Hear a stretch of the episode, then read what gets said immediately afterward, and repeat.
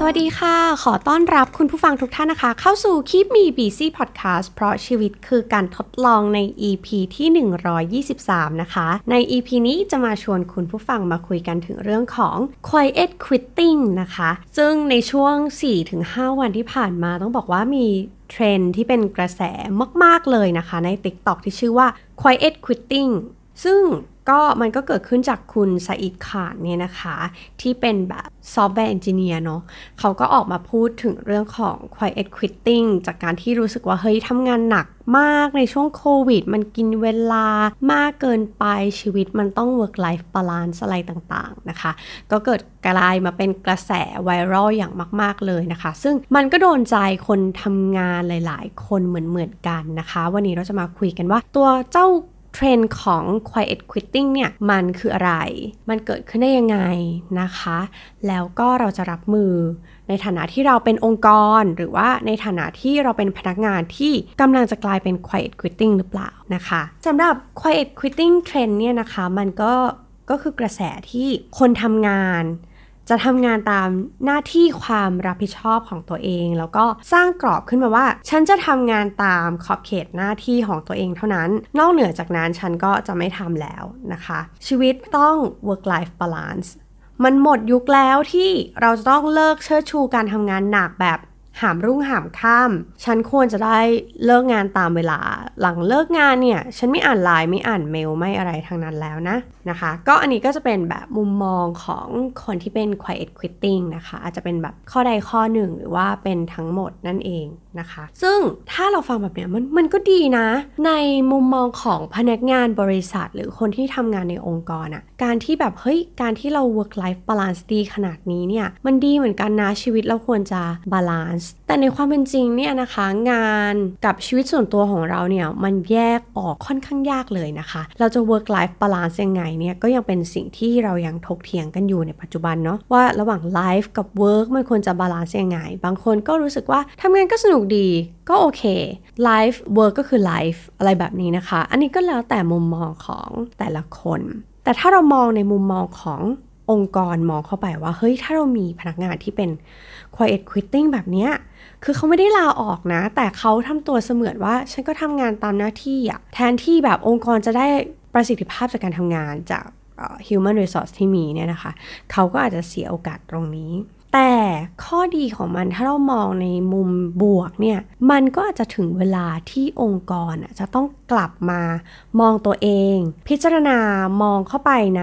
ตัวองค์กรของตัวเองว่า จริง ๆ แล้วเออตัวองค์กรเอง วัฒนธรรมองค์กร หรือว่าสิ่งแวดล้อมในการ ทำงานของเราอะมันเป็นหนึ่งในปัจจัยที่ทำให้พนักงงานของเราเขาเป็น quiet quitting อยู่หรือเปล่านะคะ อย่าโทษแต่พนักงานอย่างเดียว คุณอยากจะได้ประสิทธิภาพในการทำงาน จริงๆ จากพนักงาน บางทีคุณ take แล้วคุณอาจจะต้อง give give ในที่นี้อาจจะไม่ได้ออกมาในรูปแบบของเงินแต่เพียงอย่างเดียว แต่ออกมาในรูปของความเข้าอกเข้าใจ การ support ทำยังไงให้พนักงานไม่ต้องทำงานหนักจนเกินไป งานให้เขาโฟกัสในสิ่งที่จำเป็น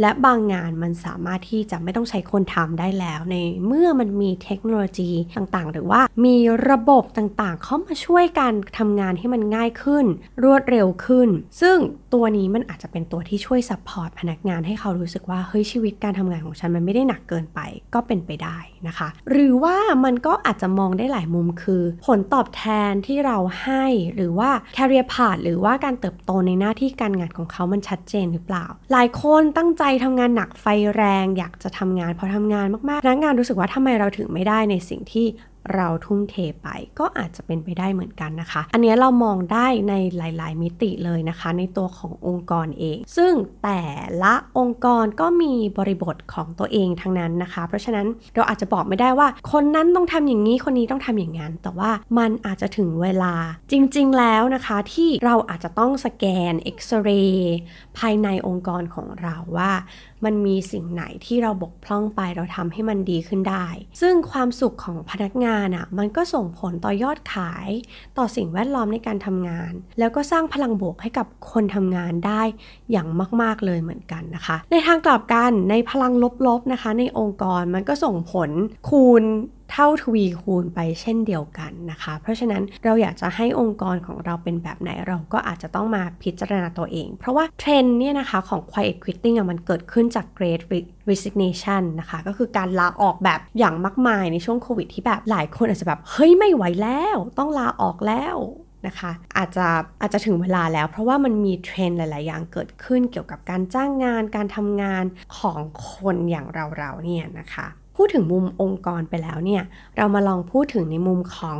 ตัวพนักงานเอง นะคะ บางทีเนี่ยคนที่เป็น quiet quitting เอ็มรู้สึกว่ามันไม่ใช่เทรนที่เป็นในเชิงลบเลยนะคะ มันเป็นเทรนที่เรากลับมารักตัวเองเนาะกลับมา work life balance เรารู้สึกว่าในช่วงโควิดอะเราก็เหนื่อยยากมากๆ เราต้องแทบจะเอาหน้ามุดไปกับจอทำงาน เกือบจะตลอดเวลา เพราะว่าเรากลัวว่าเราจะทำงานได้อย่างไม่คุ้มค่า เราแยกเวลาส่วนตัวกับเวลางานของเราเนี่ยมันแทบจะ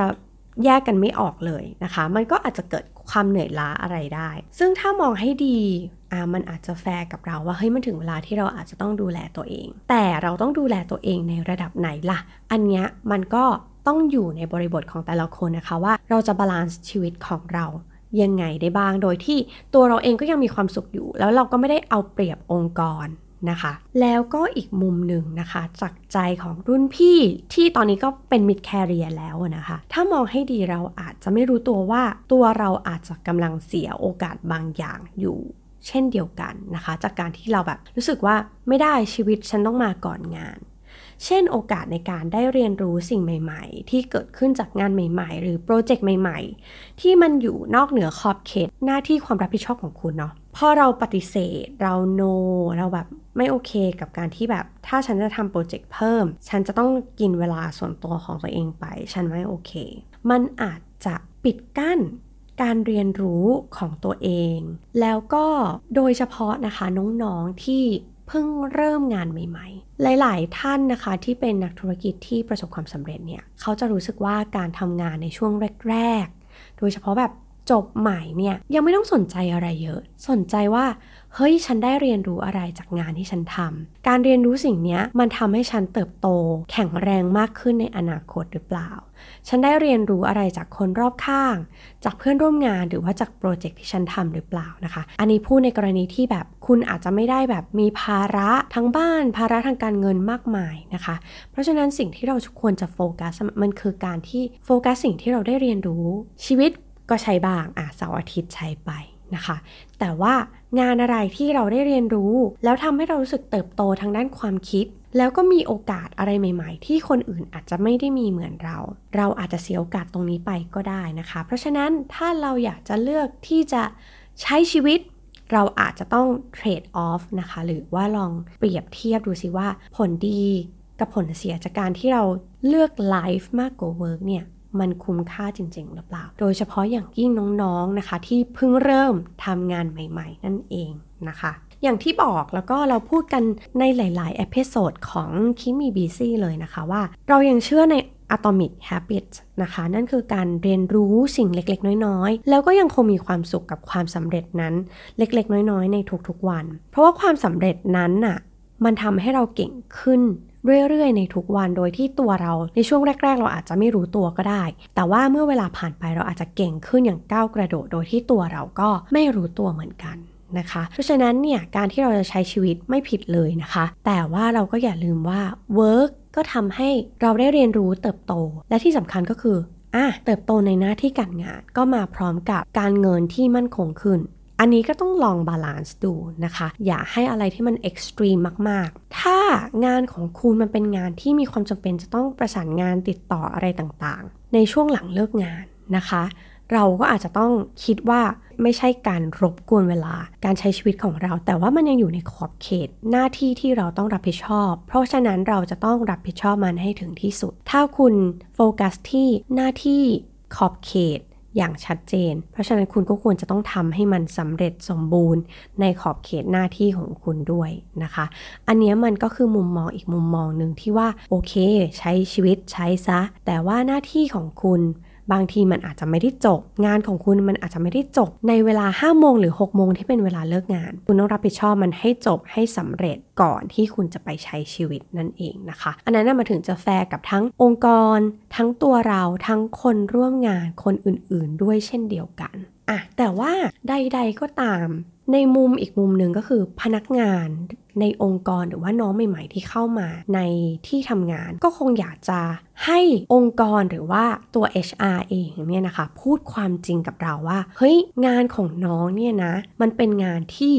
มันมีความจำเป็นที่จะต้อง ประสานงานติดต่อหลังเลิกงานนะ น้องโอเคไหมกับการที่คุณจะต้องรับโทรศัพท์ หรืออ่านไลน์หรือเช็คอีเมล ในบางช่วงบางขณะที่มันมีความเร่งด่วนของงานอยู่ เอ็มคิดว่ามันค่อนข้างแฟร์ถ้าเราคุยกันอย่างชัดเจนเปิดอก มันไม่ใช่การเขียน description ที่มาบอกว่างานเป็น bullet point 1 2 3 4 แต่มันควรจะบอกเล่าประสบการณ์การทำงานของหน้าที่นั้นๆ จริง ๆ ว่าสิ่งที่คุณเจอมันควรเป็นแบบนี้ เพื่อที่ว่าน้องใหม่ ๆ หรือคนใหม่ ๆ ที่เข้ามาทำงาน ที่เขาสมัครงานในตำแหน่งนี้นี้เขาก็จะได้ทำใจไว้ล่วงหน้าว่าเออฉันต้องเจอแบบนี้แหละทำใจไว้แล้ว หรือว่าเข้าใจมาแล้วก่อนที่จะตอบรับที่จะเข้ามาทำงาน ไม่เหนื่อยทาง HR ไม่เหนื่อยทั้งองค์กร แล้วก็ไม่เหนื่อยทั้งตัวพนักงานเองที่จะต้องมาแบบ culture shock หลังจากที่มาทำงานจริง ๆ แล้วแบบอ้าวไม่เหมือนที่คุยกันไว้นี่นา นะคะ ก็อาจจะเป็นจุดหนึ่งที่ช่วยให้ความคาดหวังและความเป็นจริงอะมันค่อนข้างจะใกล้เคียงกันมากขึ้น ไม่ใช่ทุกอย่างดูสวยหรูไปหมดเลยดีไปหมดเลย แต่พอถึงเวลาแล้ว อ้าวไม่ตรงปกสังั้นนะคะ แอบใช้สับวัยรุ่นเล็กน้อยอะละอันนี้ก็พูดถึงเรื่องของการเรียนรู้ไปแล้วที่เราอาจจะต้องเทรดออฟนะคะ อันที่ 2 ก็คือว่าถ้าหากว่าการที่คุณอะกลายมาเป็น quiet quitting แล้วมันเกิดจากความรู้สึกเบิร์นเอาท์จากภาระหน้าที่ที่หนักหน่วงเกินจะรับไหวในช่วงโควิด -19 ในช่วงก่อนหน้านี้นะคะ ในมุมหนึ่งอันนี้เป็นมุมส่วนตัวของเอมเองก็คือ ถ้าหากปรับเขาไม่ได้ เขาคือองค์กรเจ้านายลูกค้า หรือว่าเพื่อนร่วมงาน ปรับเขาไม่ได้อาจจะต้องถึงเวลาที่จะต้องปรับตัวเราเอง นะคะ เพราะยังไงซาเราก็ยังเชื่อว่างานกับชีวิตอะมันแยกออกกันยากมันเป็นมันเป็นพื้นที่สีเทาๆ เป็นเกรย์แอเรียที่แบบหรอ จะแยกยังไงดีนะคะในเมื่อหลายคนอาจจะเป็นผู้ประกอบการอันนี้ยิ่งแยกยากเลยเพราะว่างานกับชีวิตมันคือ แทบจะเป็นอันหนึ่งอันเดียวกัน แต่พนักงานที่ทำงานในองค์กรก็อาจจะแยกได้ว่าเออนี่มันหลังเลิกงานแล้ว ฉันอาจจะต้องพักแล้วนะ อะไรอย่างนี้นะคะ ซึ่งบริบทในชีวิตของแต่ละคน ไม่เหมือนกัน เพราะฉะนั้นสิ่งหนึ่งที่เราทำได้ก็คือการจัดสรรเวลาชีวิตตัวเองสมัย ถ้าชีวิตที่มันตึงเกินไป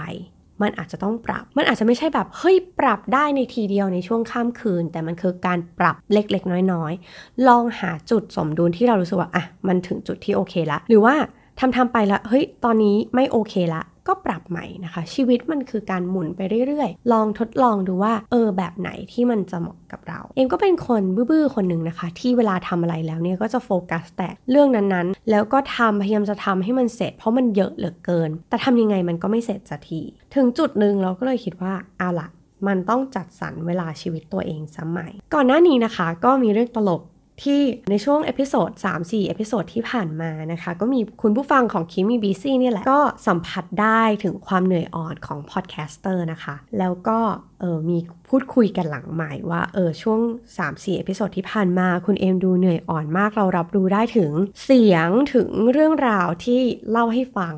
นะคะ เราก็เลยเออเหมือนสะกิดใจตัวเองเหมือนกันว่า เออตัวเราคงเหนื่อยจริง ๆ ลาจริง ๆ เพราะว่าในช่วงหนึ่งอะค่ะ มันเป็นช่วงที่เราทำงาน 7 วันรัวๆเลย แล้วก็กดดันตัวเองแบบขั้นสุดเลย อยากจะทำให้มันเสร็จ อยากจะทำให้มันได้ดี เราคิดว่าเรามาถูกทางแล้วเราต้องไปให้สุด ซึ่งการทำงาน 7 วันนี้มันทำให้เรารู้สึกแบบไม่ได้พักเลยอะจริงๆแล้วอะค่ะ เวลาพักผ่อนอะมันเป็นเวลาที่สำคัญ เราควรจะ pause เพื่อสตาร์ทให้มันไกลกว่าเดิม เราควรจะพักเราควรจะหยุดเพื่อที่ว่าเราจะได้ ไปได้ดีกว่าเดิม เพราะฉะนั้นพลังแห่งการพักผ่อนควรจะมีนะคะ เอ็มก็เลยมีการปรับ เวลาการทำงานใหม่ priority เวลาการทำงานใหม่ แม้ว่าเราจะต้องทำงานในวันเสาร์นะคะ จริงๆเอ็มทำงาน 5 วัน แต่ว่าน้องๆในทีมเนี่ยก็จะมีทำงานสลับการคนนึงทำงานวันเสาร์อีกคนนึงทำงานวันอาทิตย์นะคะ ซึ่งวันเสาร์ลูกค้าก็ยังทำงาน เราก็แบบเฮ้ยทำยังไงดี คือเราก็อยากบางทีน้องก็ต้องติดต่อมา เพราะว่าเขาทำงานแล้วเขาก็ต้องการคำปรึกษาจากเรา เพราะฉะนั้นเอ็มก็เลยเลือกที่แบบ อะก่อนที่เราจะเริ่มทำงานแม้ว่าจะเป็นวันเสาร์ซึ่งเป็นวันหยุดของเรา เราขอไปวิ่งก่อน ไปวิ่งในสวน6โมงครึ่งถึง8โมงหรือ8โมงครึ่งแล้วหลังจากนั้นเราเหมือนได้ให้พลังตัวเองได้พักผ่อนในรูปแบบที่ตัวเองชอบแล้ว หลังจากนั้นโอเค ลูกค้าจะโทรมา หรือใครจะตามงาน เราก็ไม่รู้สึกว่าเราไม่ได้พักแหละ เพราะเรารู้สึกว่าเราได้ให้รางวัลตัวเองได้ให้การพักผ่อนของตัวเองอย่างเพียงพอไปแล้วนะคะ บางงาน รอได้ priority งาน บางงานไม่ต้องทำดึกดื่น เที่ยงคืนเหมือนที่เราเคยทำก็ได้พรุ่งนี้เช้าตื่นมาเร็วขึ้นค่อยทำก็ได้ มันเหมือนแบบ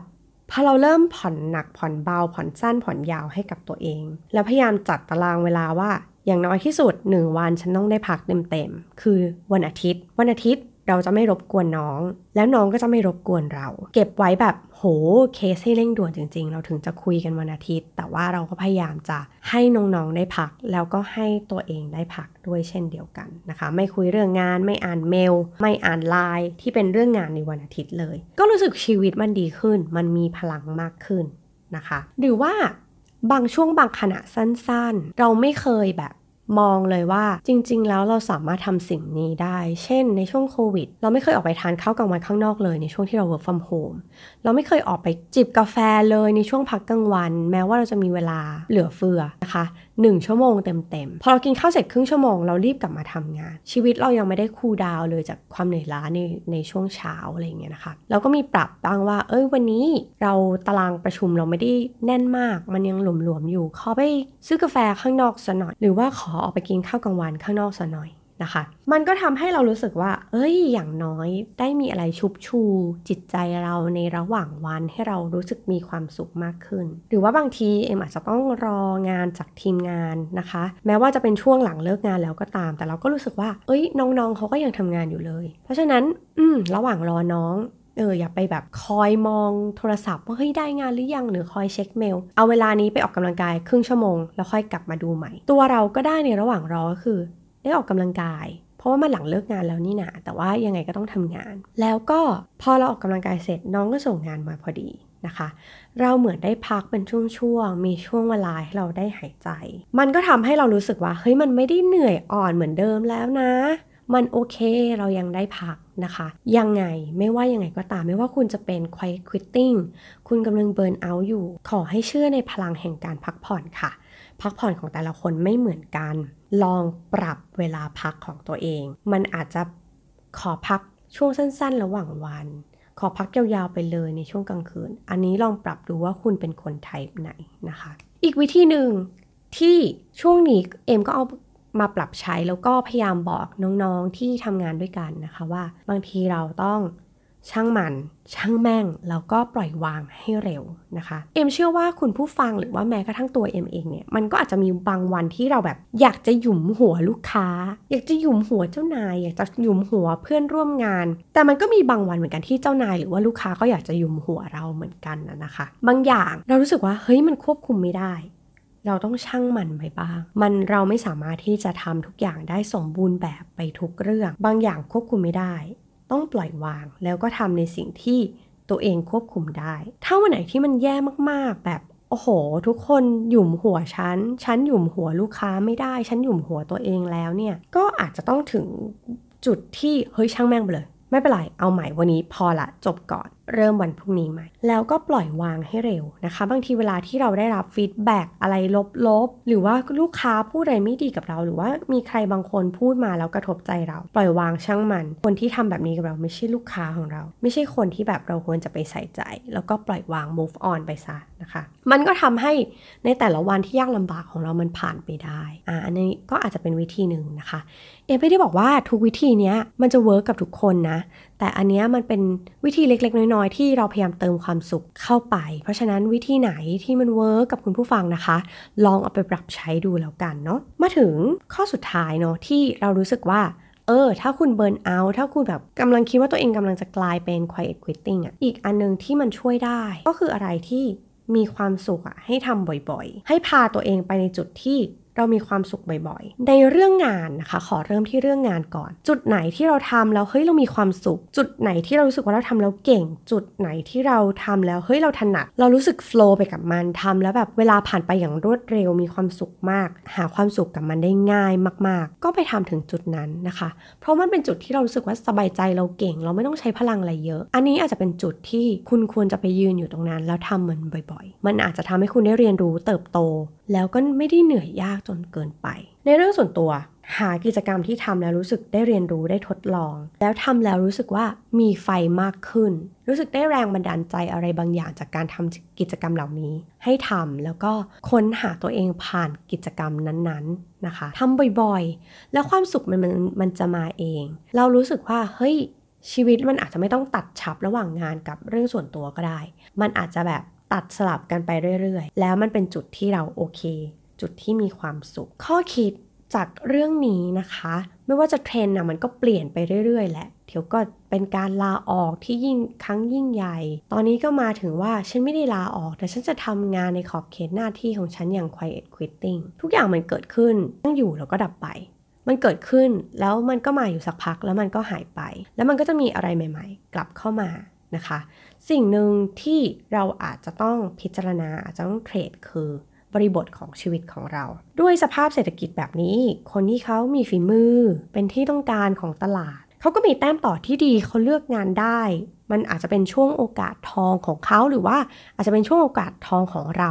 เพราะเรารู้สึกว่าเฮ้ยเรามีฝีมือตอนนี้ทุกคนก็แบบเฮ้ยเฮดฮันก็มาจีบเรามาด้วยกันไหม อันนี้เป็นช่วงจังหวะที่ อะช้อนซื้อได้ คุณแบบเลือกได้คุณมีโอกาส อันนี้ก็ถือว่าอะอาจจะเป็นโชคดีในช่วงจังหวะ แต่มันก็มีเหมือนกันที่บางองค์กรเขาก็เลือกที่จะปล่อยมือพนักงานบางคนที่ไม่ได้ประสิทธิภาพตามที่เขาคาดหวัง เขารู้สึกว่าเฮ้ยคุณไม่ได้คุ้มค่ากับ เงินที่เราจ่ายไปต่อไปแล้ว เราก็ไม่รู้ว่าตอนนี้ตัวเราเองอะค่ะ มันอยู่ในฝั่งไหนกันแน่ เพราะฉะนั้นการที่เราจะทำอะไรสักอย่างหนึ่งมันอาจจะต้องพิจารณาให้ดี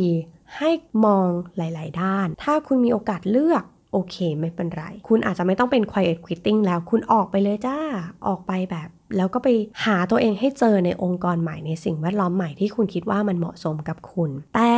ถ้าเรายังเลือกไม่ได้เราอาจจะแบบพะวักพะวงยังไงดีกับชีวิต เราก็อาจจะต้อง balanceดีๆ ระหว่างงานแล้วก็